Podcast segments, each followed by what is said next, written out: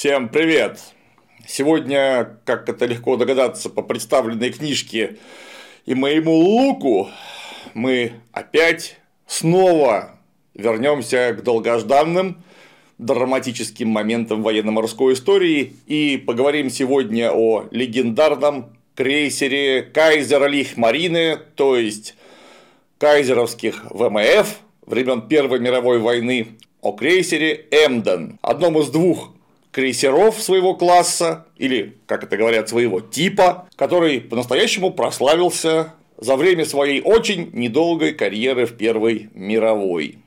Но начать придется издалека. А сейчас небольшое, но важное отступление. При записи роликов на историческую тематику часто хочется показать военно-морскую технику во всем ее смертоносном великолепии. Однако музейные экспонаты, старые фотокарточки и архивная кинохроника далеко не всегда передают красоту момента. Что же делать? Ответ прост как бескозырка. Надо играть в мир кораблей. Там все упоминаемые в ролике боевые суда широко представлены в хорошем честном 3D и реализованы с максимальной тщательностью и дотошностью. А тут у игры еще и день рождения на носу 17 сентября. Мир кораблей отметит очередную годовщину, а для игроков торжественная часть, разумеется, начнется за несколько дней до этого. В рамках тематического события командиры кораблей отправятся в мир альтернативной истории, где после окончания Второй мировой все страны удалось помирить и объединить для построения светлого будущего. В ходе нового сюжетного приключения во имя прогресса надо будет разобраться в причинах аварии на постройке интернациональной космической эстакады. Разумеется, под это дело в игру завезут массу нового контента. Порт в стилистике ретро-футуризма, фантастические корабли, тематических командиров, флаги, нашивки, а также вагон пасхалок и всякого прочего добра. А еще в честь праздника в мире кораблей откроется ранний доступ к советским субмаринам, так что можно будет порулить реалистичными моделями старых добрых С-1, К-1 и Л-20. Ну а играть можно совершенно бесплатно, как в одиночку, так и в компании надежных комрадов. К счастью, управлять виртуальными кораблями с клавиатуры и мыши очень просто. Проходить капитанские курсы для этого не нужно. В общем, всем, кто хочет добротных морских сражений, надо немедленно перейти по ссылке под роликом. Полный вперед! В 1873 году в Ганновере родился Карл Фридрих Макс фон Мюллер, будущий капитан Эмдена. Морскую службу он начал на учебном корабле «Штош». А, не этот «Штош», этот. После серии назначений и пожизненной малярии, которую он заработал в Африке, Мюллер попал на броненосец Кайзер Вильгельм, где служил, ну, всего лишь при штабе Генриха Альбрехта, принца прусского на которого произвел самое лучшее впечатление, после чего карьера пошла в гору. К 1913 году в чине корветтен-капитана, то есть КАП-3, получил командирскую должность на крейсер типа Дрезден, тот самый в будущем знаменитый Эмден. Довелось ему поработать в подавлении Второй китайской революции в том же самом году, обстреливая Нанкин и Пекин. Крейсер был небольшой, поэтому мог заходить в реки. В 1914 году устремился на военно-морскую базу в Циндао на усиление восточно-тихоокеанской эскадры адмирала Максимилиана фон Шпея и навстречу приключениям. О приключениях скажем чуть позже. Пока необходимо вспомнить о втором важном герое нашей истории. В 1881 году в Саксонии, в Цвикау, родился Курт Гельмут фон Мюкке. Проходил учебу на корвете Шарлотта, а потом к 1913 году сделался старпомом Эмдена в чине капитан-лейтенанта. Ну и в 1906 году в Данциге зачали третьего главного участника эпопеи – бронепалубный крейсер Эмден типа Дрезден, заказанный по программе усиления флота Кайзера 1906-1909 годов. Предполагался он в качестве замены старенького Авизо Пфайль, поэтому второе его название при постройке было Эрзац Пфайль. Постройка корабля очень затянулась. стандартно не хватало средств ну а недостающие деньги были собраны по подписке жителями города Эмден, в честь которого крейсер и был назван. К 1909 году корабль наконец спустили на воду, вооружили, достроили и ввели в состав императорского флота Германии. Это был очень изящный корабль с вытянутым силуэтом, с тремя тонкими трубами, Полное водоизмещение около 4200 тонн, и на вооружении стояли 10 105 миллиметровых орудий с длиной ствола в 40 калибров. Был и противоминный калибр, 8 52 миллиметровых орудий, ну и 2 450 торпедных аппаратов подводной части. Бронирован Эмден был слабо, ну так это и легкий бронепалубный крейсер. В соответствии с названием имелась бронепалуба, толщиной около 30 мм, на скосах толщина повышалась до 50 мм, броневая палуба была новомодная, когда горизонтальная часть заканчивалась упирающимися в борта скосами, вот они как раз были потолще. Боевая рубка бронировалась 100-миллиметровыми плитами, движение обеспечивалось двумя паровыми машинами с мощностью в 16 320 лошадиных сил, что позволило на испытаниях развить скорость 24 узла. И это был очень неплохой результат для корабля с паровыми поршневыми машинами. И это был последний корабль данной серии и данного типа вообще, который был оснащен нетурбированным двигателем. Во время несения службы скорость Эмдена редко превышала 23 узла. То есть не как 24 на испытаниях, но оно и понятно. Службу он нес, во-первых, не сразу после докования, был вполне очевидно изрядно нагружен, поэтому и 23 узла – неплохой результат. Кстати, головной корабль своего типа, то есть Дрезден, был оснащен турбинами и развивал скорость примерно на полузла выше, чем однотипный Эмден. Служба Эмдена началась тревожно в апреле 1910 года. Он очень недолго пробыл у родных берегов, потому что его включили в состав Восточно-Азиатской крейсерской эскадры, и он отправился в базу Цендау, главную военно-морскую базу Германии в Азии. Путь до Цендау шел через Атлантику, вокруг мыса Горн и далее через весь Тихий океан. Крейсер это осилил вполне, прибыв в базу к октябрю. Имелось в виду, что он будет нести службу стационера, то есть демонстрировать флаг, Впрочем, тихая служба была его очень недолгой, потому что была прервана началом восстания туземцев на острове Панапе. Это Каролинский архипелаг, который принадлежал Германии. Эмден участвовал в подавлении бунта, при котором даже погиб один офицер, и пять моряков были ранены. Дальше он опять превратился в стационер условно мирного назначения но скучать не пришлось, потому что в 1911 году он столкнулся с японским пароходом, вынужден был уйти в ремонт и дальше проходить службу в центральной части Тихого океана в составе крейсерской эскадры. К 1912 году Эмден получил императорский приз на артиллерийских стрельбах всей Тихоокеанской эскадры, оказался лучшим. Ну а в 1913 году в Китае начались беспорядки, которые теперь известны как Синхайская революция. Эмден даже несколько раз обстреляли с берега. Он вступал в перестрелку. Потерь, впрочем, не нес. Ну а в мае 1913 года командиром Эмдена назначили уже поминавшегося сегодня корветтен капитана Карла фон Мюллера.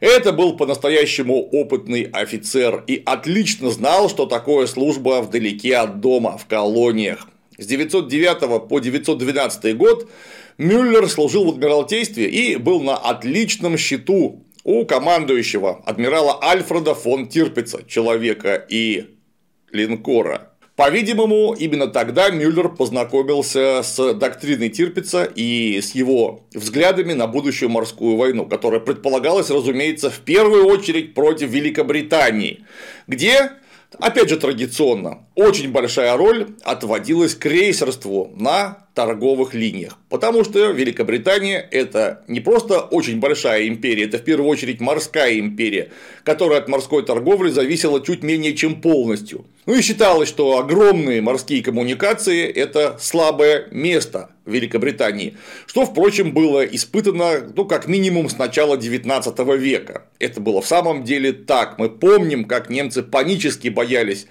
э, рейдерства наших э, крейсеров из Петропавловска-Камчатского в годы Крымской войны.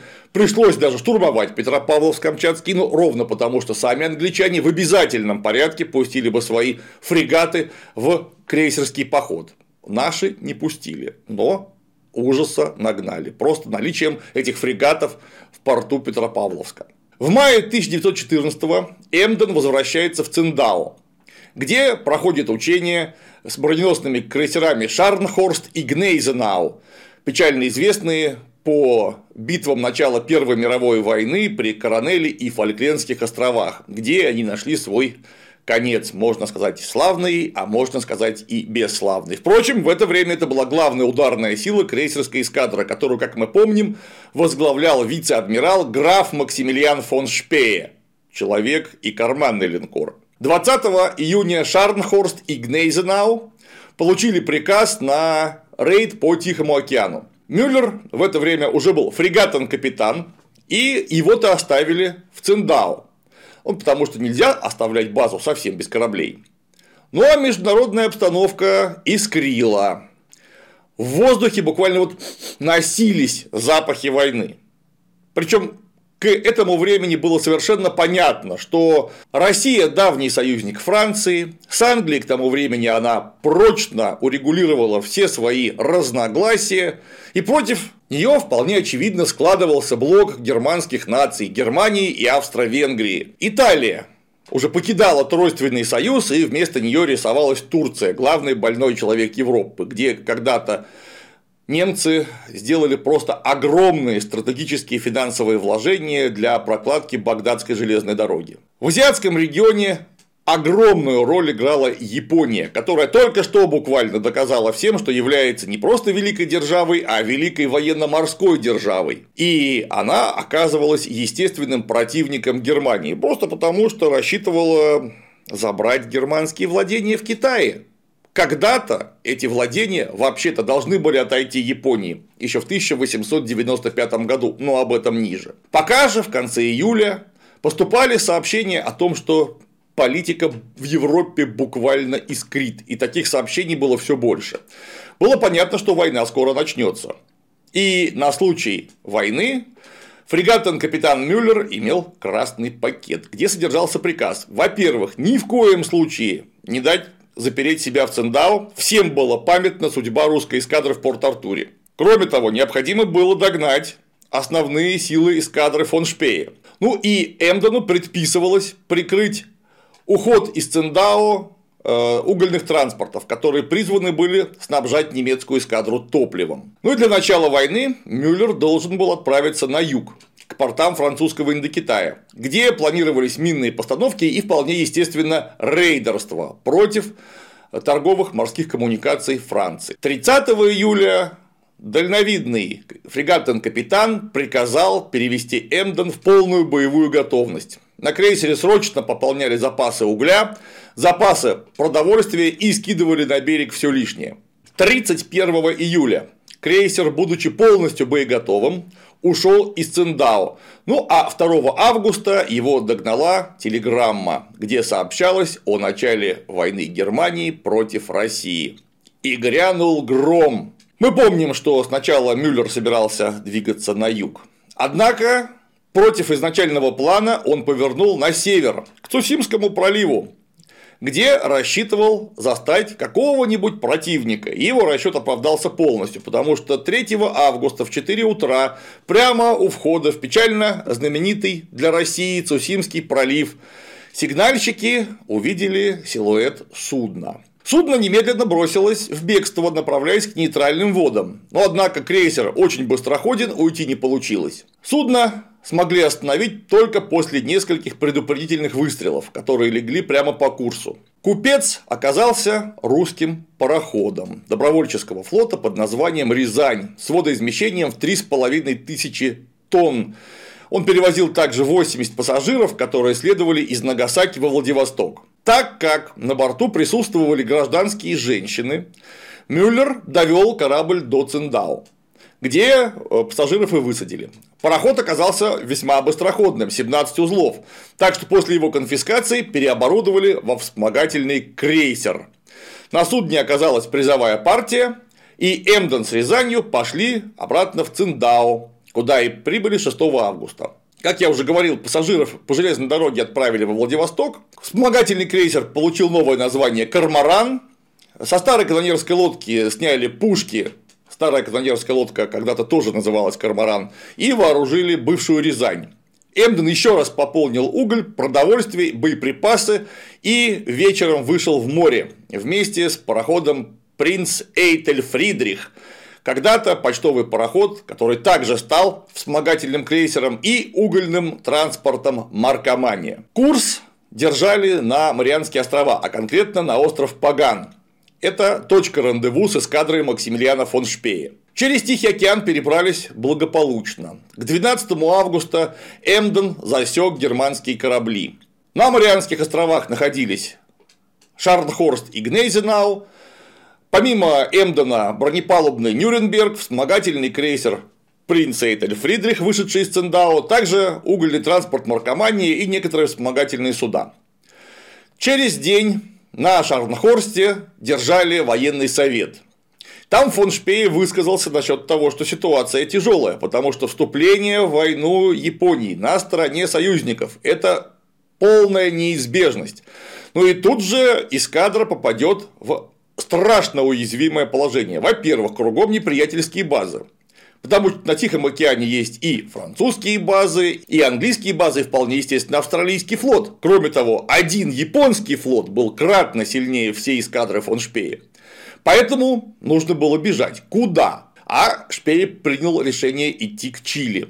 Потому что правительство Чили было союзно или, по крайней мере, благожелательно Германии. В Чили они намеревались пополнить запасы, запастись продовольствием и вполне очевидно, выйти на связь с посольством, где имелась немецкая агентура. Узнать, так сказать, что происходит вокруг, и узнав, держать курс в Вильгельмсхафен, в Гельголандскую бухту, то есть в главную Атлантическую гавань всего Кайзерлих Марины. После того, как начальник изложил план, фрегатен-капитан Мюллер не то чтобы возразил, а его уточнил скорее, имея в виду, что легкие бронепалубные крейсера – крайне слабая подмога в случае эскадренного сражения, поэтому неплохо бы отпустить всех их или хотя бы веренный ему Эмден в обратную сторону, то есть в Индийский океан. Там весьма оживленные судоходные маршруты, ровно потому, что там находится Сингапур, как минимум. Таким образом, он нанесет удар по морским перевозкам в данном регионе и, что очень важно, радиопереговорами хотя бы на некоторое время замаскирует переход эскадры фон Шпее к Чили. То есть все будут думать, что крейсеры исполняют свои титульные функции, то есть занимаются рейдерством в наиболее напряженном э, регионе морского судоходства. Помимо всего прочего, один легкий крейсер, который, прямо скажем, не шибко прожорливый, довольно легко прокормить углем, то есть организовать поставки угля ему гораздо легче, чем целый броненосной эскадре. Поэтому он будет способен на долгий, успешный, самостоятельно одиночный рейд. Ну и в поддержку уточненного плана фон Мюллера высказался начальник штаба. И фон Шпей такой план подписал. 14 августа Шарнхорст, Гнейзенау и Нюрнберг покинули остров Панган, а Эмден начал самостоятельные рейдерские действия в Тихом океане, а заодно шагнул на страницы истории как один из самых результативных крейсеров. Вместе с Эмденом отправили угольный транспорт Маркомания, который должен был питать его углем. Ну а к 19 августа маленький отряд достиг острова Палау. Это собственность Германии. Там они бункеровались, сообщили новости, и Эмден отправился на юго-запад подойдя к Зонскому архипелагу. Его нужно было быстренько миновать и очутиться на просторах Индийского океана, вырвавшись буквально из э, захлопывающейся ловушки. Так как в проливах постоянно сновали те или иные корабли, в том числе огромные флотилии рыболовецких кораблей. Незаметно пройти не вышло бы никак, причем даже ночью. И тогда Старпом капитан-лейтенант фон Мюкке сообразил, что, может быть, не будем прятаться, может быть, покажемся во всей красе, но немножко замаскировавшись, для чего из дерева и парусины соорудили четвертую фальшивую дымовую трубу, которую поставили сзади первых трех. Таким образом, четырехтрубный силуэт легкого крейсера Эмдена стал здорово походить, особенно издалека, на английский крейсер Ярмут, который фактически находился в Тихом океане, то есть его наличие в данном регионе не было чем-то удивительным. Что характерно, если сперва труба была вот такой эрзац трубой, в дальнейшем ее заменили на трубу, которая была очень похожа на настоящую, ее склепали из жести и установили на палубе. 28 августа Эмден прошел через пролив Ломбок и попал в Тихий океан. Теперь крейсер шел вдоль восточного побережья Явы и Суматры. И 4-5 сентября Эмден еще раз бункеровался с Маркоманией. И, наконец, с 9 на 10 сентября он заметил огни одиночного судна. Сблизившись, немцы судно затормозили. Призовая команда выяснила, что это греческий пароход под названием Понтопорос, имеет груз угля и следует в Калькутту. В Калькутте уголь вполне однозначно предназначался англичанам, то есть его можно было конфисковать как законную военную добычу. Но умный фон Мюллер выдвинул грекам предложение, от которого было сложно отказаться, а именно поступить на немецкую службу, конечно же, за деньги. Ну а грекам было все равно вести уголь в Калькутту, где его купят англичане или его купят немедленно немцы. И он, конечно, согласился. Таким образом, Понто Порус превратился в еще один угольщик Эмдена с 6500 тоннами угля. Одновременно Эмден сохранил до времени э, тайну собственного местоположения. Маркоманию и ее запас угля сохранили в качестве НЗ, тем более, что Маркомания наполовину была опустошена. Правда, уголь на Пантопорусе был очень плохого качества, и сам он не мог развить на этом угле более 9 узлов. Утром 10 сентября засекли столб дыма. Эмден обнаружил большой крупный пароход, который шел встречным курсом, просто потому что, судя по всему, принял Эмдена за Ярмут. Последовал предупредительный выстрел, и оказалось, что это английское судно «Индус», которое было переоборудовано в войсковой транспорт. Правда, к счастью для англичан, пустой, без солдат. Индус разгрузили, освободили от припасов, каковые припасы забрал Эмден, Эмден и пароход потопили. Команду Индуса разместили на Маркомании, которая некоторое время вмещала военнопленных. На следующий день еще одна удача. Новое судно. Это английский лайнер Lowvet, также пустой. Потом все пошло по старой схеме. Перевозка команды на угольщик, открытые кингстоны, несколько выстрелов под ватерлинию, и корабль утонул. К 12 сентября Эмден занимает выгоднейшую позицию на путях, по которому э, суда следовали в Калькутту и из Калькутты.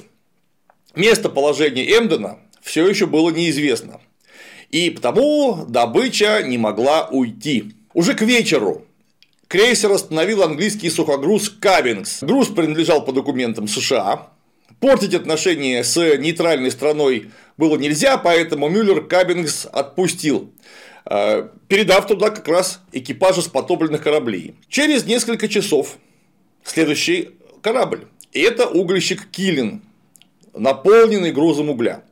Однако корабль решено было потопить вместе с грузом, потому что он оказался еще медленнее Пантопороса. То есть его возить с собой в качестве запасного угольщика было невозможно. И вот на утро 13 сентября успехи продолжились, германцы поймали э, пароход «Дипломат», который шел с 10 тысячами тонн чая из Калькутты в Англии. Этот груз был по-настоящему драгоценный, потому что он оценивался в полтора миллиона долларов, оказавшись на тот момент самой высокостоимостной добычей Эмдена. На дипломатии разместили подрывные заряды, и не успели пустить его на дно, как новая удача – итальянская Лоредано. Италия в это время была еще нейтральной. С капитана взяли слово утаить факт встречи с Эмденом. Пароход отпустили. Ну а дипломат подорвали, он утонул. Следующий день, 14 сентября, фрегаттен капитан Мюллер решает отпустить кабинг с экипажами потопленных судов, о которых мы уже говорили. И тут, пока шла перевозка на Кабингс, э, Сэмдена заметили новый дым на горизонте. И это был английский пароход Требоч. Он был захвачен, его команда отправилась на Кабинго, а сам он был потоплен. Кабинг ушел в Калькутту. И Мюллер понимал, что, несмотря на взятое слово, о нем скоро расскажут. И дальнейшее пребывание в данном регионе будет попросту опасным. К 15 сентября Эмден перехватил английский корабль «Клан Мэттисон» с грузом автомобилей, локомотивов и паровых машин. Это была прямо стратегическая удача. После чего крейсер пошел в сторону Рангуна. Но к тому времени о нем стало известно. Немецкий рейдер в Бенгальском заливе. И об этом знали уже не только непосредственные противники, а буквально весь мир. Однако в Бенгальском заливе-то Эмдена уже не было. Но на его перехват бросились английские крейсера, которые принялись за самые активные мероприятия по поискам Эмдена. Глядя на столь могучие корабли далекого прошлого, так и хочется поглубже задорнуть в атмосферу эпических морских сражений. Сделать это, разумеется, можно в отличной компьютерной игре «Мир кораблей», где могучие линкоры и крейсеры противостоят коварным субмаринам и лихим авианосцам, а бывает и наоборот, и все это в условиях детально и достоверно воссозданных кораблей прошлого. К слову, можно даже встать за штурвал легендарной Авроры. Причем мир кораблей – это не только бодрое развлечение. Недавно, например, вышла вот такая мега-книга про крейсеры с подзаголовком «Морские легенды». Отличная полиграфия, иллюстрации просто заглядение, глаз не оторвать. Плюс к этому содержится подробная ТТХ легендарных крейсеров, а также увлекательные биографии известных личностей, бороздивших все моря и океаны. В общем, и в руках подержать приятно, и почитать есть что.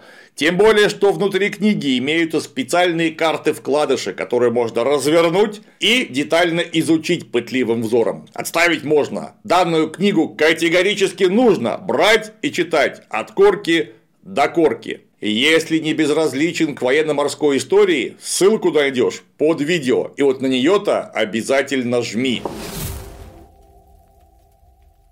Итак, после встречи с кланом Мэттисоном Мюллер меняет курс и идет на запад к Мадрасу. В районе Калькутты охота была чрезвычайно удачной, но мы видим, буквально не успевают топить один корабль, появляется новый, а это в самом деле очень и очень напряженный судоходный регион. А Мадрас лежал несколько в стороне, там его просто не ждали, это восточное побережье Индии.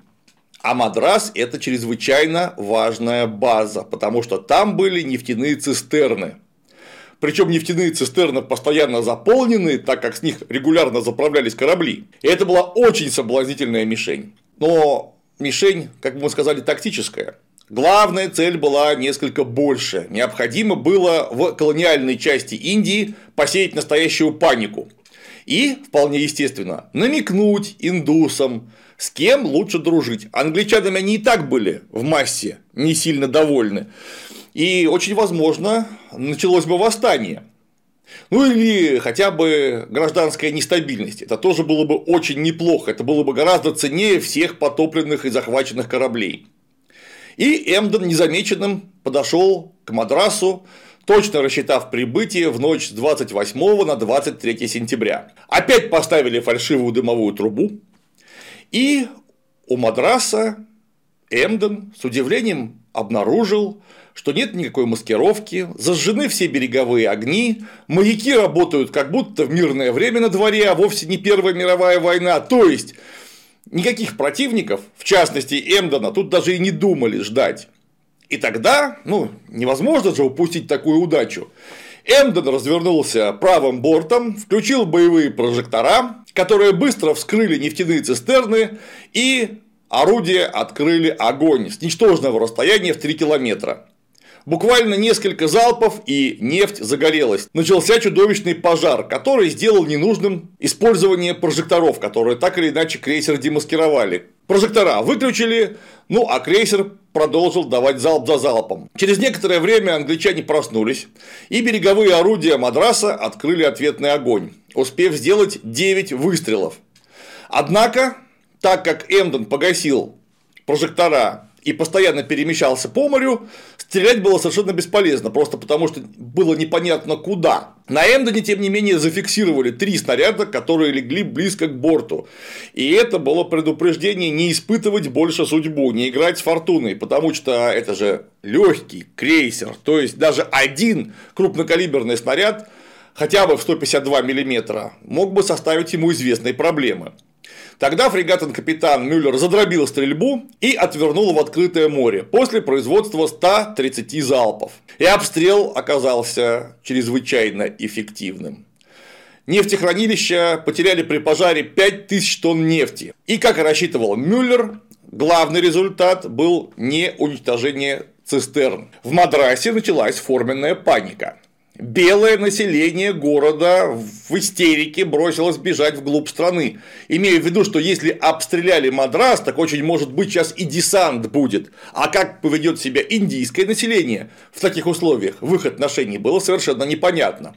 И вот тут-то капитализм, счастье, помолись, сказалось общественное устройство основных обществ в мире и, конечно же, грузоперевозок, которые обязаны были страховаться. И вот в результате рейдерства Эмдена стоимость страховки взлетела от 3 до 10 раз. Более того, капитаны, особенно капитаны частных судов, отказывались вообще идти в рейс, пока им не гарантируют или полную безопасность, или полное возмещение стоимости судна в случае его утраты. Судно, груза, а также страховали жизни экипажей, а, флотских офицеров и так далее. То есть эффект от обстрела Мадраса, эффект от неоднократных призов был кратно меньше чистых страховых издержек, которыми э, Эмден и фон Мюллер просто перенапрягли всю грузоперевозку Антанты. Ну а сам Мюллер на некоторое время превратился в наиболее знаменитого человека Азии. От Мадраса Эмден ушел, для того, чтобы ввести врага в заблуждение, на некоторое время включили полные ходовые огни, двигаясь на север. А потом огни-то потушили и отвернули в противоположном направлении, на юг, где около Цейлона было довольно оживленное судоходство. И, конечно же, немцам не могла не улыбнуться удача. 25 сентября они за один день взяли два приза – пароходы Тимерик и Кинг Лад. Их утопили. А уже на следующий день остановили корабль Грейфевелл, на который пересадили пленных и отпустили с Богом.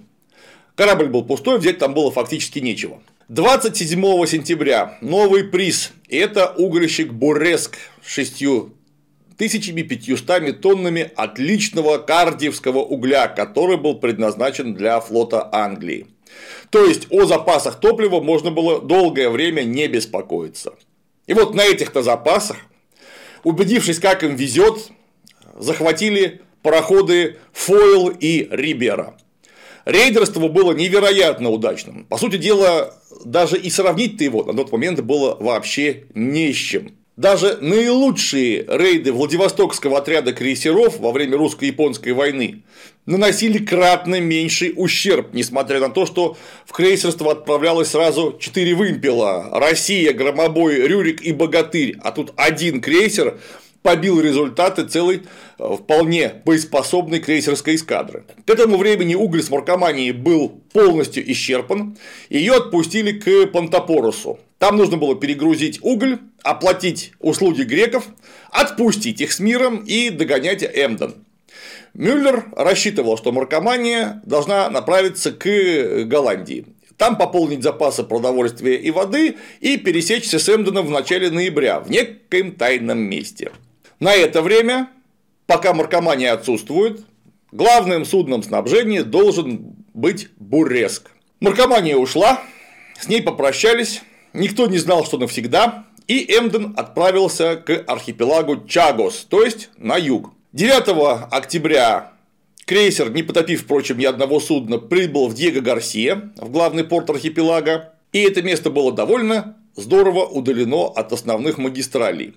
Там решено было отремонтировать Эмден, самое главное – почистить днище, которое очень сильно обросло водорослями, что заметно там, до полутора узлов снижало полный ход. Кроме того, нужно было дать время команде, чтобы они элементарно пришли в себя, выдохнули и как-то пополнили собственные силы. Однако имелись и сложности, ровно потому, что острова-то принадлежат Англии. Но технический прогресс еще не посетил Бада Бинкс, а именно Диего Гарсия, где не было радиостанции. И там-то просто не знали, что началась война до сих пор. Ну, а Мюллер, конечно, никому об этом не рассказал. Очень любезно принял на борту губернатора, накрыл ему стол. Губернатор был очень доволен. В знак дружбы подарил Эмдону большой запас свежих продуктов. Германские моряки в благодарность починили губернатору поломанный катер, все-таки это были высококвалифицированные специалисты, уж с катером-то они всяко справились. И вот с полным взаимным удовлетворением 10 октября Эмден вместе с Буреском покинули гостеприимные берега Диего Гарсия. И чутье-то Мюллера не подвело. Это, по крайней мере, в первой части рейдерства человек был натурально с чутьем лисы. Ровно потому, что сразу вслед за немцами в Диего Гарсия прибыл британский броненосный крейсер «Хэмпшир», который был на голову сильнее Эмдена. И, конечно, капитан страшно удивился, когда ему сообщили, что «О, а вы тут не первые. Тут совсем недавно стоял какой-то немецкий Эмден. Мы, знаете, ему даже помогли почистить днище, накормили. Я, то есть губернатор, у них там на обеде был или на ужине. А вот там катер отремонтировали, кстати. Вполне очевидно, губернатор даже не удивился, а охренел. Ничуть не меньше, чем капитан. Вот такая военная удача. Мюллер активно пользовался радио, в частности, средствами радиоперехвата. И он был прекрасно осведомлен, что англичане попросту не ждут Эмден в том регионе, из которого он только что ушел, и Мюллер поворачивает Эмден снова на север, в район где-то между Цейлоном и Аданом. И вот расчет подтвердился. С 16 по 19 октября, всего за три дня, Эмден взял аж 7 призов подряд. Как это и было принято, одно судно, наименее ценное, отпустили с пленными экипажами, еще один корабль Эксфорд использовали в качестве угольного транспорта, ну а остальные корабли немцы вполне естественно утопили. Новая серия рейдерства была сверхудачной. Но удача не могла быть вечной. Три, а то и четыре дня в регионе – это уже испытывать судьбу. И поэтому фрегатон-капитан развернул нос корабля к Малайскому полуострову, где рассчитывал атаковать британский порт Пенанг. А также неплохо было бы застать там какие-нибудь торговые суда, а может быть и даже военный корабль, взяв его неожиданной атакой. Так и получилось. 13 октября, это по старому стилю 30 сентября, на поиски Эмдена вышел русский легкий крейсер «Жемчуг».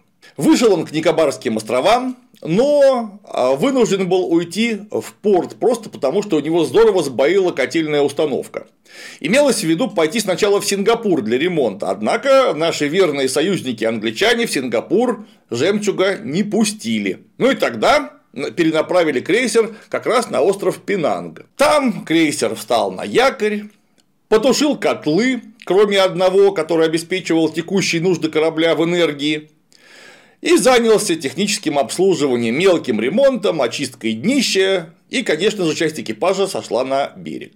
Один котел обеспечивал оставшуюся команду в их бытовых нуждах, однако мы все отлично понимаем, все, кто хоть сколько-нибудь знаком с морским военным делом Первой мировой и вообще паровой эпохи, что один котел этого недостаточно даже для обеспечения электроэнергии орудийных элеваторов, ну и, конечно, помп для откачки воды.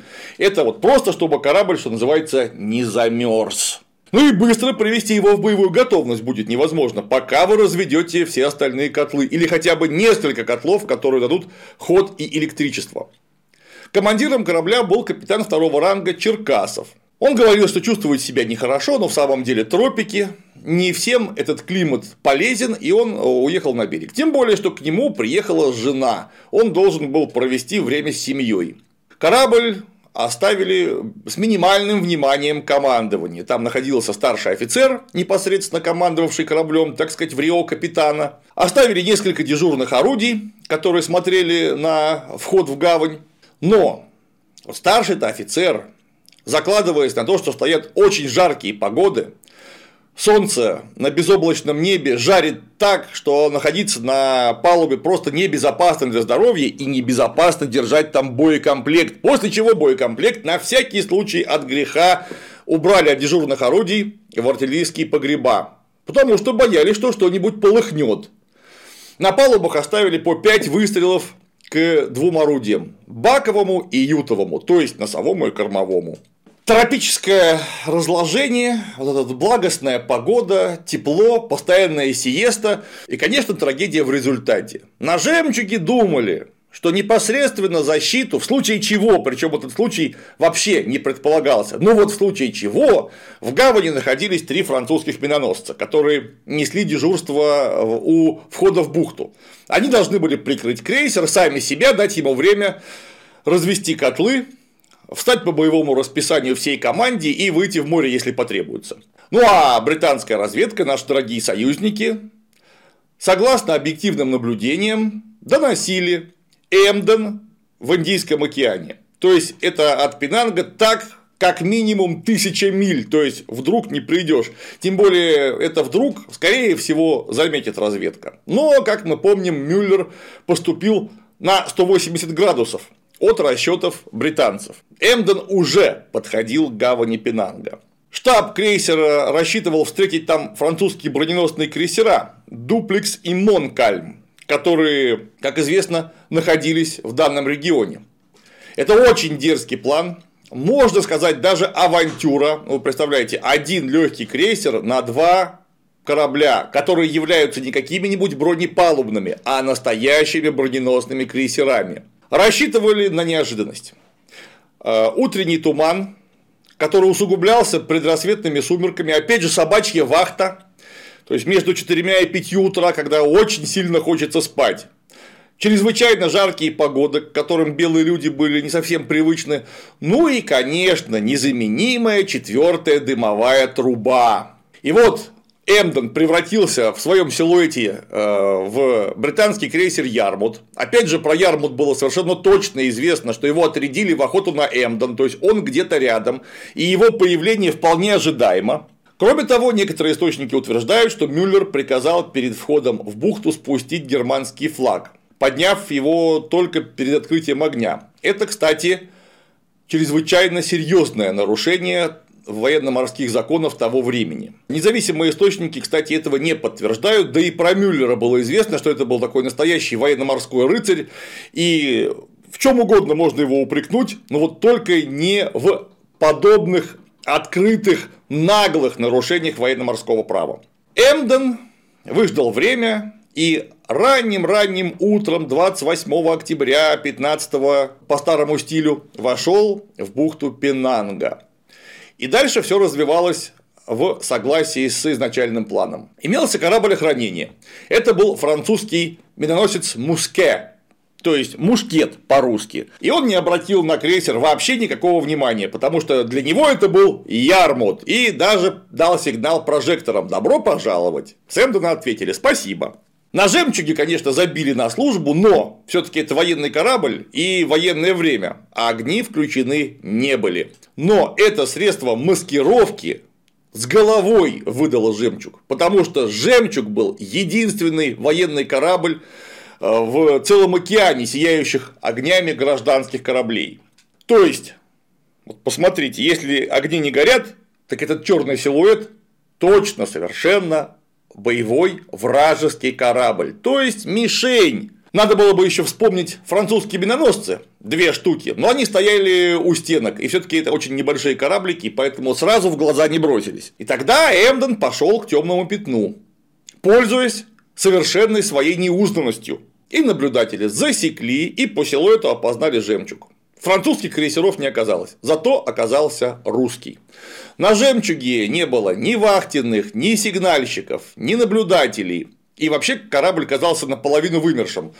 Мюллер воспользовался возможностью и выпустил в упор торпеду, после чего открыл огонь в нос корабля. Почему в нос? Да ровно потому, что именно там должны были находиться кубрики экипажа. То есть необходимо было очень быстро лишить крейсер возможности к сопротивлению, просто перебив или ранив изрядное количество личного состава. Расстояние, вдумайтесь, было всего один кабельтов, примерно 185 метров.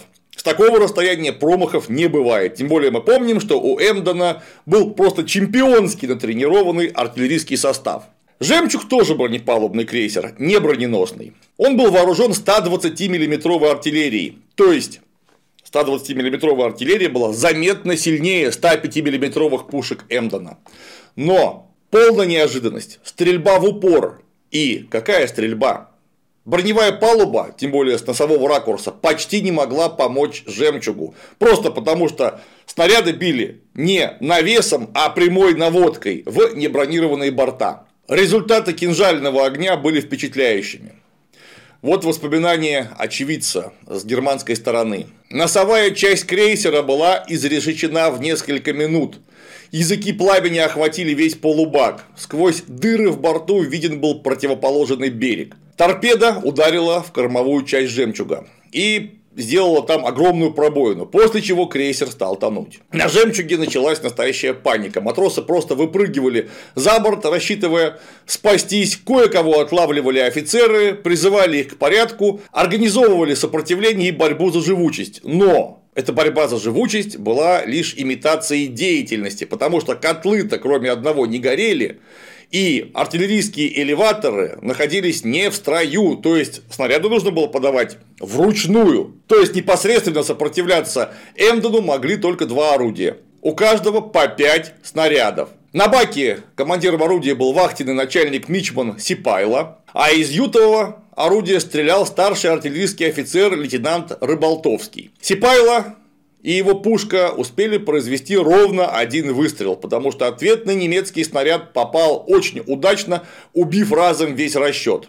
А Рыболтовскому повезло, потому что в его направлении снаряды вообще не летели, и он дважды поразил противника, опять же, это было не очень-то сложно, ровно потому что меньше 200 метров дистанция. Эмдену не нужно было нести потерь, и так он сделал гораздо больше, чем рассчитывал.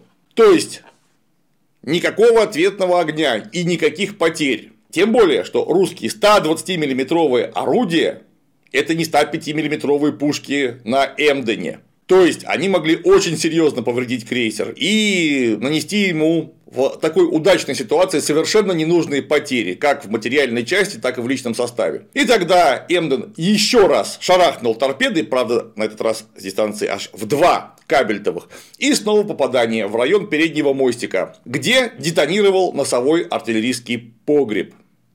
И снова очевидцы Сэмдена. Гигантский столб серого дыма, пара и водяных брызг поднялся на высоту около 150 метров. Части судового корпуса были оторваны взрывом и летели по воздуху. Видно было, что крейсер разломился пополам, носовая часть отделилась, затем дымом закрыла весь корабль, и когда он рассеялся, крейсера уже не было видно. Из воды торчали лишь обломки мачты. На воде среди обломков кишели люди. Спасать гибнущих на Эмдене не стали, ну, ровно потому что удача и так была исчерпана. Мало ли кто еще приедет вдруг на шумок ну а вокруг находилось огромное количество гражданских судов. Поэтому Мюллер посчитал, что экипаж жемчуга спасут гражданские и пошел на выход из бухты, где его перехватил миноносец Мушкет, где уже вполне осознали, кому они так трагически семафорили прожектором «добро пожаловать» и принимали ответный сигнал «спасибо». Нужно было как-то исправлять содеянное. Однако, главное оружие миноносца – это самодвижущиеся мины, сирич-торпеды, а стрелять ими было в такой ситуации практически невозможно, потому что за спиной, точнее за кормой у Эмдена находилось какое-то огромное количество гражданских судов, причем зачастую нейтральных судов. То есть один промах, и вот эта торпеда с вероятностью одна вторая попадет в кого-нибудь не того. Ну а что такое миноносец в смысле артиллерийского вооружения? Но по сравнению с крейсером Эмден это практически ничего. С мушкета, однако, произвели несколько выстрелов, все-таки решившись вступить в бой. Ну а Эмден ответил бортовым залпом, после чего мушкет просто исчез. Как вспоминал один из выживших офицеров «Жемчуга», На месте Муске поднялся столб черного дыма, и все было кончено. Вот такой короткий бой. Однако вот французских-то моряков Мюллер приказал спасать. Почему? Да потому что выход из бухты довольно далеко. То есть гражданские, скорее всего, туда могут не поспеть. И из 76 членов личного состава 36 подняли на борт Эмдена. Правда, трое позже скончались от ран. Ну а остальных немцы уже по устоявшейся традиции передали на борт нейтрального парохода. Эмден уходил, а его догонять бросился миноносец Пистолле, ну там были мушкет и пистолет. Однако Эмден имел огромную фору. Ну а на миноносце вдруг стал греться подшипник грибного вала, и он сбросил скорость, потеряв крейсер из вида. Эмден абсолютно благополучно ушел, практически без значимых потерь в материальной части, утопив два боевых корабля, один из которых крейсер «Жемчуг» и второй эсминец «Мушкет». И это была последняя удача рейдера, потому что менее чем через две недели, 9 ноября, 27 октября по старому стилю, он был перехвачен и уничтожен недалеко от Кокосовых островов. Об этом мы расскажем чуть позднее. Пока к результатам бойни. На «Жемчуге» из 344 э, членов экипажа погиб Мичман Сипайло и до 85 человек нижних чинов.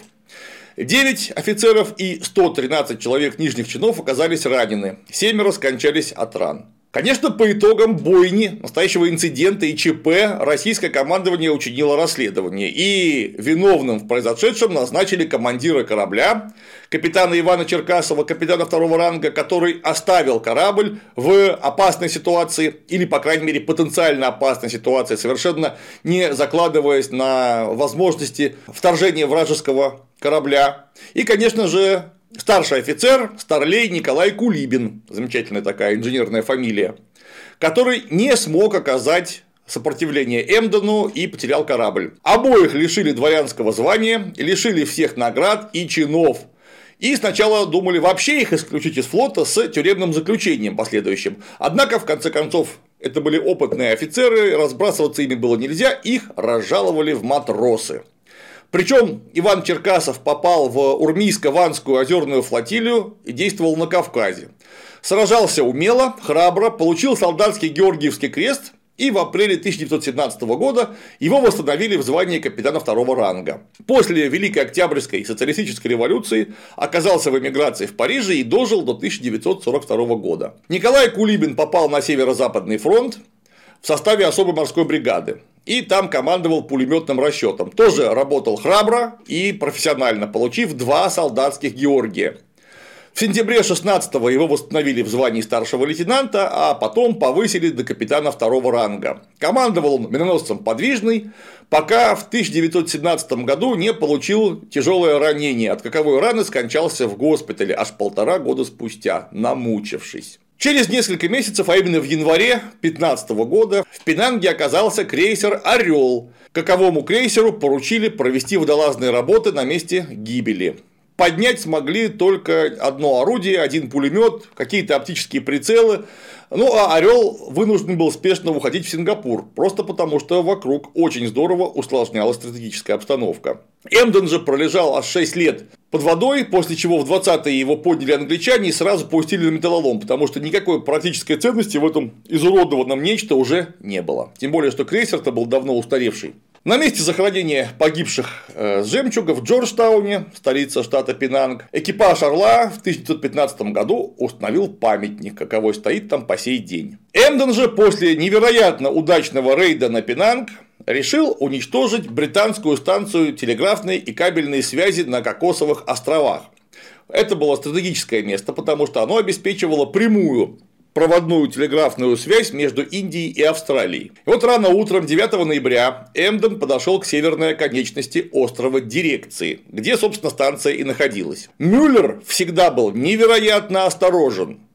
Это видно по всем абсолютно, без исключения действиям его в ходе рейдерства высоко опытный, высоко профессиональный морской офицер. Но в этот раз он почему-то нарушил радиомолчание и вышел в эфир, вызывая угольщик Буреск. А тут-то находится телеграфная станция.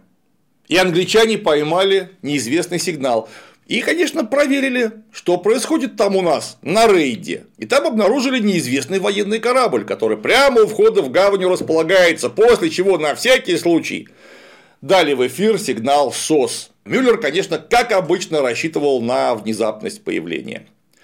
То есть, опять, раннее утро, предрассветные сумерки, это, казалось бы, должно было позволить ему высадить на острове десант, он бы легко уничтожил станцию, вернулся на крейсер, который ушел бы в неизвестном для британцев направлении до их появления. Но, как это обычно бывает, удача – это очень ограниченный ресурс. И этот ресурс Эмден исчерпал, как выяснилось, полностью.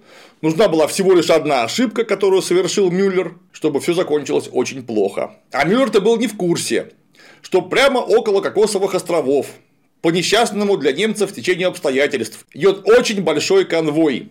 Конвой, как положено, конвоируют, и конвоировали его вполне полноценные боевые корабли. Приняв сигнал СОС, командир конвоя отправил австралийский крейсер Сидней с капитаном Джоном Глоссопом для того, чтобы разъяснить, а что там вообще происходит у острова дирекции. И чтобы дойти до места назначения, крейсеру потребовалось всего 2 часа хода.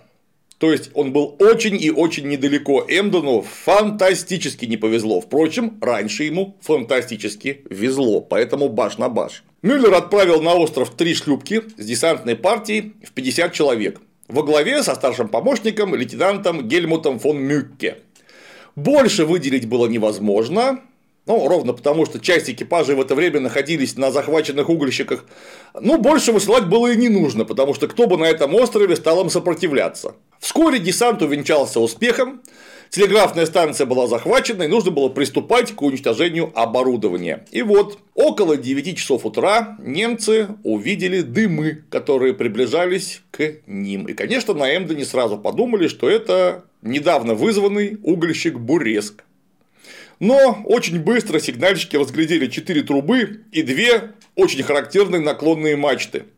Стало ясно, что это боевой корабль. И вот три месяца охоты, и англичане наконец настигли Эмден. Причем не из-за собственного мастерства, а по конкретной случайности. Потому что все усилия по его поимке до этого, как мы помним, закончились полным провалом. Карл фон Мюллер щелкал как орехи. Усилия британской разведки и британского военно-морского флота. Ну так-то подумать, Тихий и Индийский океан вместе – это что-то настолько большое, больше только планета, что найти там один 120-метровый корабль – это, прямо скажем, фокус. То есть, найти там один корабль там, несколько больше 100 метров – это все равно, что искать иголку в стоге сена. Нет, гораздо сложнее. Иголку в стоге сена искать гораздо легче. И вот в 9.15 утра засекли Э, Сиднey и опознали его как боевой корабль. Десант, конечно, немедленно вызвали на берег, но он возвратиться просто не успевал, и тогда Эмден с ослабленным экипажем поднимает якоря и дает полный ход. Сначала Сидней э, опознали как боевой корабль, но думали, что это английский крейсер Ньюкасл. А Сидней-то был гораздо более мощным кораблем крейсерам типа Четтем, он был больше Эмдена, быстроходнее и вооружен 152 миллиметровой артиллерией. Был гораздо новее, то есть превосходил противника буквально на голову. На борт англичане могли применять сразу 5 152 миллиметровых Сирич 6-дюймовых орудий с весом бортового залпа в 205 кило. Эмден мог противопоставить ему 5 105 миллиметровых орудий с бортовым залпом в 72 кило.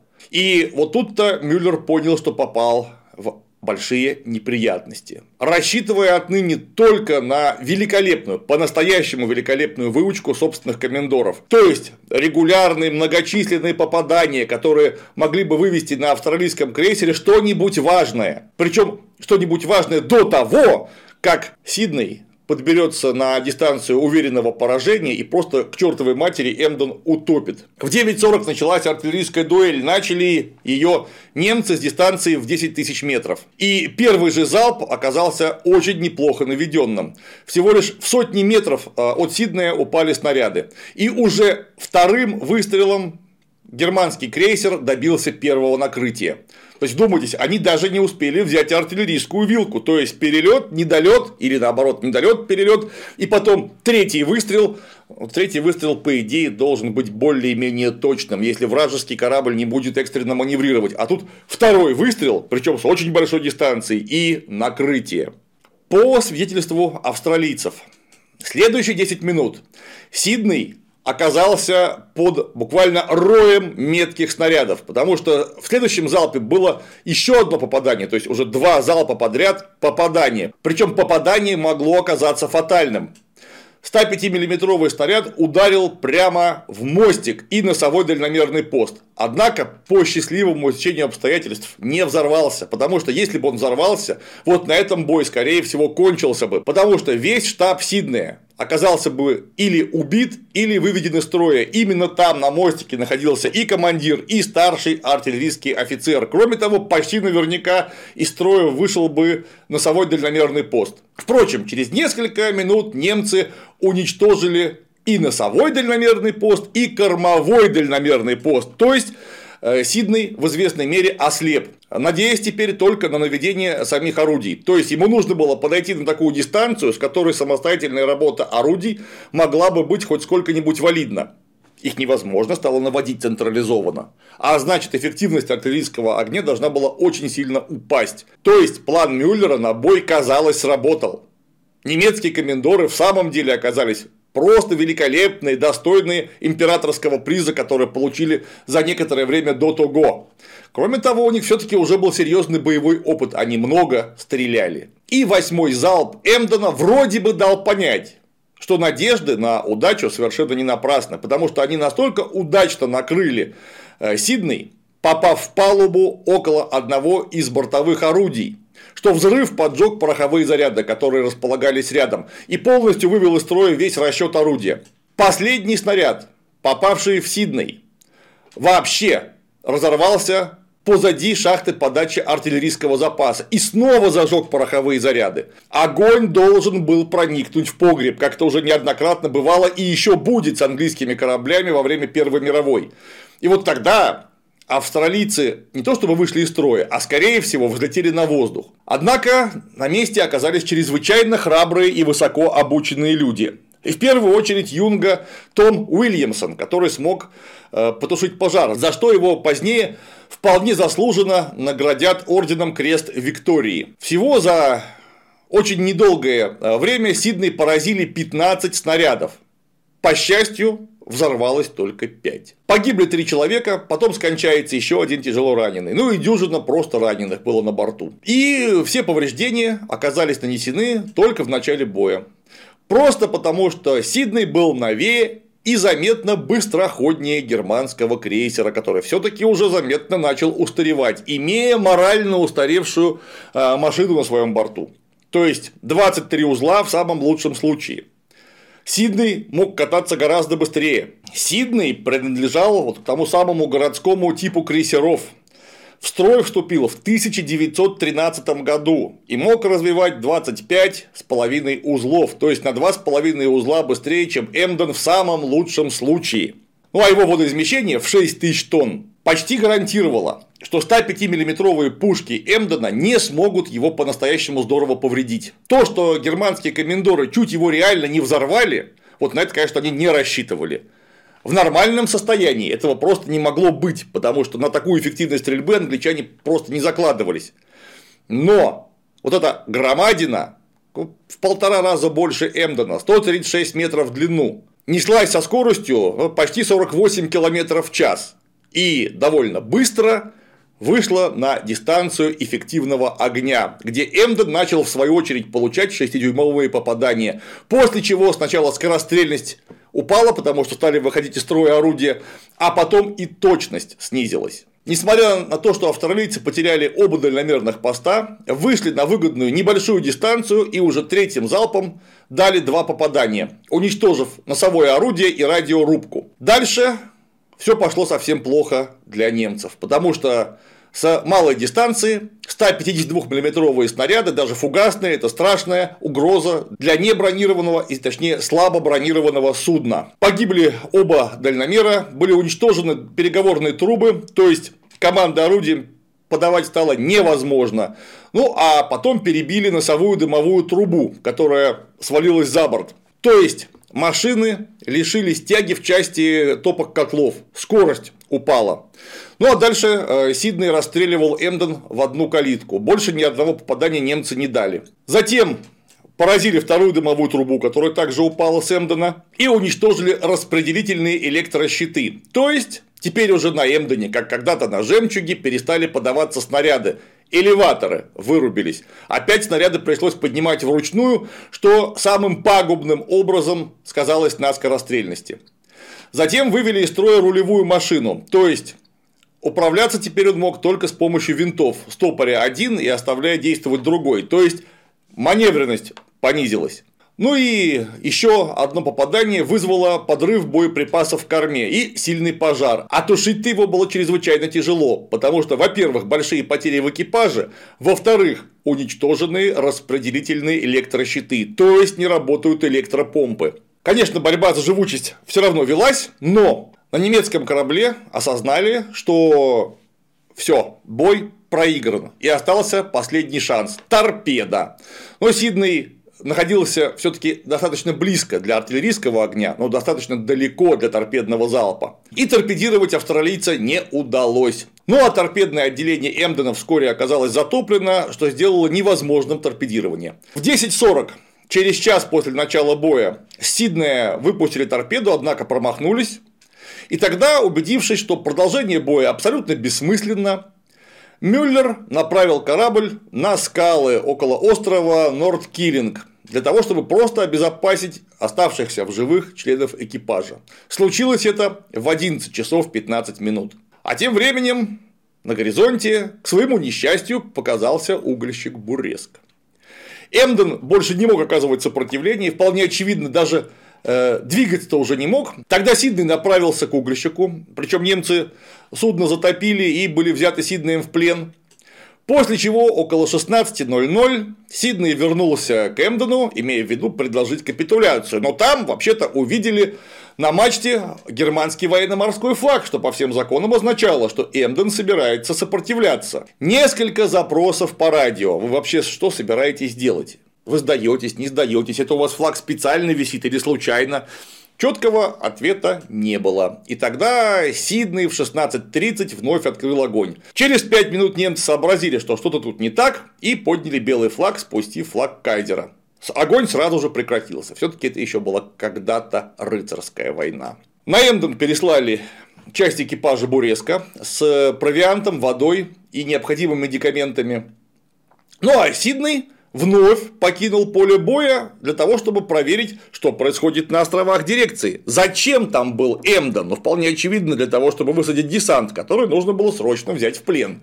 Однако, когда Сидней прибыл на остров дирекции, выяснилось, что десант под командой Гельмута фон Мюкке, посмотрев, что там происходит с родным крейсером, поняли, что ждать австралийцев очень недолго, захватили трехмачтовую шхуну Аиша и скрылись.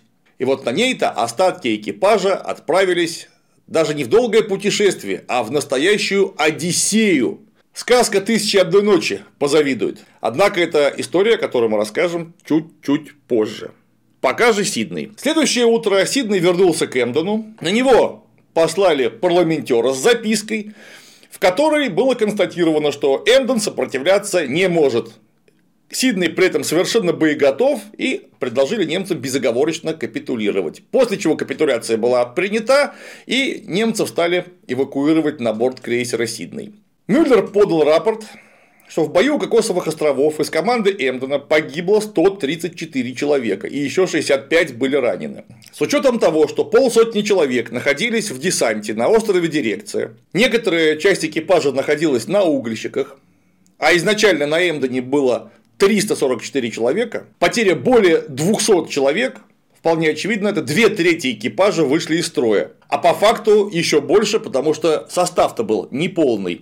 Капитан Мюллер и э, весь экипаж, выживший, пробыл в лагере для военнопленных на Мальте до конца войны. Самого Мюллера в 1918 году отпустили на родину. Мы помним, что он был болен малярией, и здоровье его никогда не было блестящим. На родине ему предъявили обвинение в потере веренного корабля. Однако, разобравшись, обвинения сняли, более того, его наградили орденом Mérite, то есть за заслуги. И повысили наконец-то, в звании до капитана Цурзея, то есть до капитана первого ранга. Впрочем, война закончилась, и в 19 году Карл фон Мюллер вышел в отставку по состоянию здоровья, умерев очень скоро, в 1923 году. Итоги крейсерства были, ну, прямо скажем, блестящие. Захвачено и утоплено 23 торговых судна и утоплено два боевых корабля – крейсер и миноносец. Что в самом деле замечательно. Во время атак на гражданские грузовые суда Эмден не убил ни одного человека. Более того, даже ранен никто не был. Из-за этого к Эмдену, вполне очевидно, очень тепло относились тогдашние СМИ. И даже из-за шикарного силуэта и раскраски называли его красиво «Белый лебедь Востока». В честь корабля Эмден последовательно назвали два немецких крейсера, а потом два фрегата уже после военной ФРГшной постройки. Развалины Эмдена простояли на скалах Нордкиллинг аж до 50-х годов, пока его не разобрали на металл, сняв все ценные предметы и три орудия. Одно из них прямо сейчас можно увидеть в гайд-парке в Сиднее. Кстати, орудие поврежденное, это все честные боевые раны, которые тоже можно освидетельствовать. Второе орудие отправили на военно-морскую базу в Китабул, ну а третье в австралийском военно-морском мемориале. Ну а теперь о десантной партии, которую все еще возглавляет капитан-лейтенант, старший помощник Гельмут фон Мюкке. В состав полусотни человек входили два офицера, 5 унтер-офицеров, 24 матроса палубной команды и один кочегаров, а также три торпедиста, которые должны были проводить подрывные работы. Два радиста, которые должны были разобраться с кодовыми тетрадями и радиооборудованием, а также два сигнальщика для связи. На вооружении отряда вполне очевидно находились Маузер М98 винтовки и 4 пулемета Максим М08. Они очень успешно провели операцию, ну, ровно потому, что персонал станции был вооружен несколькими револьверами и, конечно, э, на прямое противостояние просто не пошел. Кроме того, немцы сразу сказали, что исполнят главную просьбу персонала станции. И когда будут подрывать здоровенную 50-метровую радиоантенну, уронит ее мимо теннисного корта. После такого персонал станции сразу пошел на полное сотрудничество, потому что антенна антенной, а извините, спортом заниматься надо все равно. Но, как мы помним, они успели до того, как высадилась команда Гельмута фон Мюкке передать конвою Анзак тот самый роковой СОС, который пошел отрабатывать крейсер Сидней. Когда загремели пушки, опытный фон Мюкке сразу понял, чем это все закончится. И решил, что вообще было бы неплохо озаботиться хотя бы возможностью эвакуации. Потому что если вдруг чудом победит Эмден, то они захватят еще один корабль и просто догонят собственный крейсер на этом корабле. Ну а если победят австралийцы, что скорее всего, они не попадут в плен. И тогда он со старшим унтер-офицером обследовал стоящую на приколе 97-тонную шхуну Аиша прямо в бухте острова. Хозяин шхуны утверждал, что Аиша вообще не может плавать. Однако Мюкки решил, что нужен всего лишь легкий ремонт, после чего можно выполнить океанский переход. И тогда немцы шхуну реквизировали, подняли на грот мачте самопальный флаг ВМС Германии и с помощью местного населения пополнили э, запасы продовольствия, материалов для ремонта, воды, погрузились на шхуну и отчалили. Непрерывно занимаясь мелким ремонтом рангоута, такелажа, чинили трюмные помпы, словом, как-то поправляли гражданскую лоханку. Фон Мюкки пошел на северо-восток, имея в виду территорию, которая принадлежала нейтральным Нидерландам, а именно на великолепный остров Суматра, какового Аиша и достигла 22 ноября 1914 года. А 27 ноября Аиша в сопровождении нидерландского миноносца Линкс э, вошла в порт Паданг, где Мюкке думал получить помощь от германского консула и германских пароходов. Причем голландские власти шхуну собрались арестовать. Но Фон Мюке и германский консул убедил, что такие действия были бы неправомочны, нарушая Гаагскую конвенцию 1907 года. Там же Мюкке узнал, что Эмден погиб, и что вообще-то за ним охотятся австралийские, английские, а также японские крейсеры. Согласно морскому закону, он получил разрешение на суточное пребывание в порту, где пополнил запасы, и тайно договорившись о встрече с капитаном германского парохода Мюкке 28 ноября вышел в открытое море. 14 декабря шхуна встретилась, наконец, с тем самым германским пароходом, который навстречу опоздал всего лишь на четверо суток. Его задержали нидерландские власти, подозревая, что негодяйский немец тайно провел какие-то переговоры с экипажем, вполне очевидно, военным экипажем шхуны Аиша. Экипаж притопил шхуну, перебрался на пароход. И так закончилась первая часть этой самой Одиссеи из «Тысячи одной ночи». На Ише в тяжелейших условиях прошли 1800 морских миль, избежав захвата боевыми кораблями врага. Даже процесс питания для очень большого экипажа в 50 человек, на который шхуна не была рассчитана, вызывал проблемы. Пришлось делать самостоятельные печки, питаться в несколько смен. Как-то решать вопросы с водой могли просто умереть от жажды, потому что большая часть воды содержалась в негодных резервуарах и была испорчена, ее просто нельзя было пить. Повезло, прошел мощный ливень, пополнились дождевой водой, вплоть до парусов и шлюпок, все буквально, что можно было заполнить, заполнили, выжили и сели на германский пароход. Но куда деваться дальше-то? Потому что вариантов действий было несколько. Превратить пароход в вспомогательный крейсер, продолжить рейдерство, возвращаться в Циндау и, скорее всего, попасть в плен, ну или идти в нейтральный порт для интернирования. Мюкке выбрал возвращение в Германию. И началась вторая часть этого великолепного анабазиса взяли курс на город Хойдед в Йемене. Они знали, что там построена железная дорога для паломников, которые следуют в Мекку, и фон Мюкке думал-то до нее добраться. 8 января 1915 года экипаж прибыл в Хойдед. Избежал английского патруля, который вполне очевидно стерегли Аденский пролив. Ну а поскольку на рейде находился французский крейсер Дезе, Фон Мюкки 9 января высадился южнее Хойдеда на пляже и пешком добрался до города. От турецких властей Мюкке узнал, что информация о железной дороге – это всего лишь желаемое за действительное, проще говоря, газетная утка. И до ближайшей станции, ну так, всего 1600 километров. Причем турки надеялись привлечь отряд фон Мюкке, немца, союзника, для усиления местного гарнизона. В приготовлениях, переговорах с турками, составлении плана маршрута прошло время. И выйти удалось только 23 января в сторону города Сана. И вот в Сане-то жесточайшее разочарование. Потому что на линиях коммуникации имелись многочисленные враждебные племена бедуинов. Пришлось возвращаться в Хайдеду для того, чтобы идти дальше по морю. Там Мюки арендовал два доу. Доу – это арабская классическая лодка с латинскими парусами. По сути дела, это то, что арабы когда-то э, позаимствовали и потом творчески переработали еще от самих римлян. Кстати, эти доу до сих пор ходят и в Средиземном море, и в Красном море, и так вплоть до Занзибара. Представляете, какая долгая судьба у вполне античного корабля. Вот 14 марта начался переход по Красному морю. 18 марта один Доу столкнулся с рифами, затонул, однако экипаж его подняли и продолжили поход. 24 марта прибыли в местечко Лив.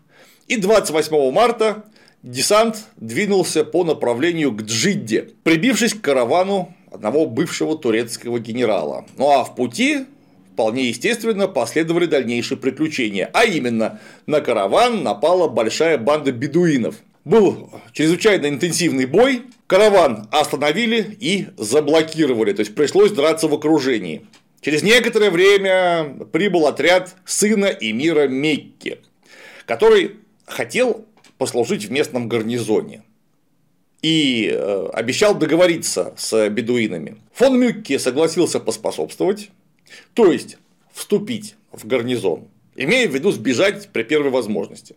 9 апреля в самом деле сбежали и вновь продолжили морской поход на опять арендованном Доу.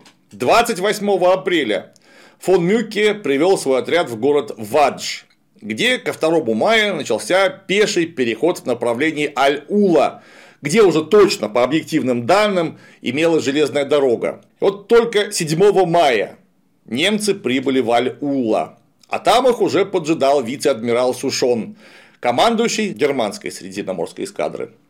Каковой заказал им спецпоезд – и вот дальше приключения закончились, была вполне благополучная, комфортная и даже триумфальная поездка в Берлин через Константинополь. Поход был напряженный, долгий, морской, сухопутный, снова морской и снова сухопутный. За каковое время фон Мюке умудрился потерять убитыми и умершими от ран всего 6 человек.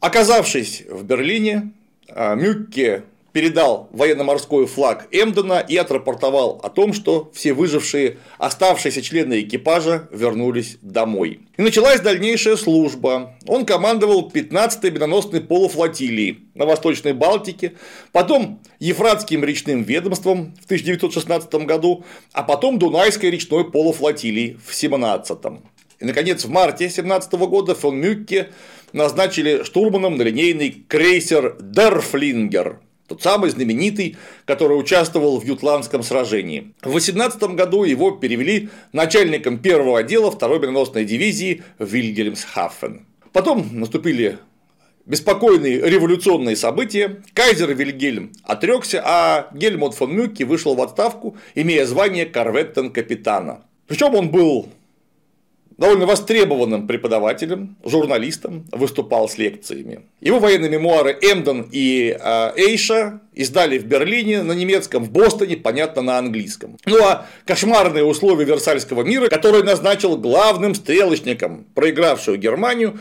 конечно, не могли не способствовать самому широкому вовлечению германских ветеранов в разные политические течения, в том числе радикальные. Не избежал этого и Гельмут фон Мюкке, влившись в германскую рабочую партию в 1919 году. В 1920 году он даже вошел в высшее руководство партии как настоящая легенда германского флота, один из легендарных ветеранов войны. В 1926-29 был гауляйтером Саксонии. А почему гауляйтером? А потому что рабочая партия слилась с партией небезызвестного австрийского художника Адольфа Алаизовича Гитлера и стала германской национал-социалистической рабочей партии, вот то самое печально известное НСДАП. То есть Мюллер оказался членом нацистской партии и даже возглавлял э, фракцию в Лантаге Саксонии. Однако, по политическим взглядам, ну и благодаря некоему жизненному опыту, он был, как, кстати говоря, и до конца жизни Карл фон Мюллер, убежденный пацифист и выступал против милитаризации Германии. И более того, за союз Советской России. Потому что он помнил, как немцы поссорились с Россией и чем это закончилось для них в Первую мировую. Кроме того, он был последовательным сторонником социалистических преобразований в экономике, что, согласимся, для нациста довольно необычно. После выборов в Рейхстаг 1929 года Мюкке обратился к Гитлеру с открытым письмом, в котором утверждал, что НСДАП обязана создать коалицию с коммунистами и социал-демократами и начать не на бумаге, а по-настоящему последовательные социалистические преобразования в экономике. Ну, партия-то социалистическая вроде бы. И вот вопрос, она социалистическая на бумаге или по факту? Вот этого терпеть было уже совершенно нельзя. Настоящий демарш за что его сперва сместили с поста гауляйтера и руководителя фракции в Лантаге, думая, что он одумается. Но Мюки не одумался и покинул стройные ряды нацистской партии. Более того, принялся активно выступать в прессе с разнообразными разоблачениями того, что Гитлер и его окружение вообще-то ведут чисто популистскую пропагандистскую кампанию, потому что на самом деле политику-то Гитлер собирается вести прокапиталистическую и спонсируется прямо мировыми империалистами. И он, и местное руководство фракции НСДАП на местах. В 1931-м Мюкке создает общество, которое называлось Немецкое социалистическое боевое движение, которое имело ярко выраженный большевистский характер. Понятно, что долго это продолжаться не могло, ровно потому что, к несчастью, в 1933 году Гитлера протащили в канцлеры Германии. Ну а дальше началось то, что началось. Мюльке отменили. Запретили издавать его сочинения, более того, стали изымать его книги, ну а его самого в 1936 году заключили в концлагерь в Киле. Ну, просто потому, что он был какой-то большевик и какой-то политически неблагонадежный. А потом его перевели в концентрационный лагерь Фольксбюттель в Гамбурге. Однако комендант и первого, и второго лагеря даже пальцем его не могли тронуть, вынуждены обращаться с настоящей, повторюсь, настоящей легендой и героем Германии более чем комплиментарно. Причем через некоторое время из Гамбурга-то комендант его освободил по состоянию здоровья. И Мюкке переехал в город Аренсбург, э, земли Шлезвиг-Гольштейн, где и прожил до конца Второй мировой войны. Ну и под конец напомню, что отлично провести время за штурвалом могучего крейсера можно в игре «Мир кораблей». Водная гладь, кстати, изображена отменно, а на пейзаже можно любоваться часами. Вся военно-морская техника в игре такая же прекрасная, как в жизни, а некоторая даже лучше, например, потому что в реальности построить ее не успели, а тут, полюбуйтесь, давно в строю.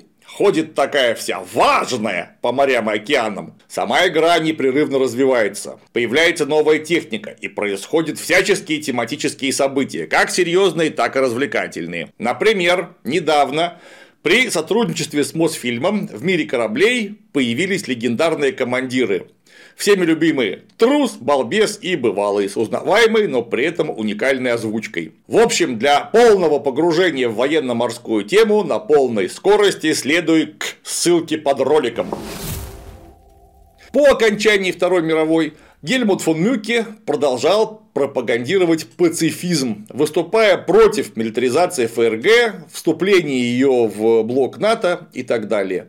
Каковой борьбе этот достойный сын германского народа прожил до 30 июля 1957 года, когда умер от сердечного приступа. Вот примерно такие люди служили на крейсере Эмден, и так служил сам крейсер.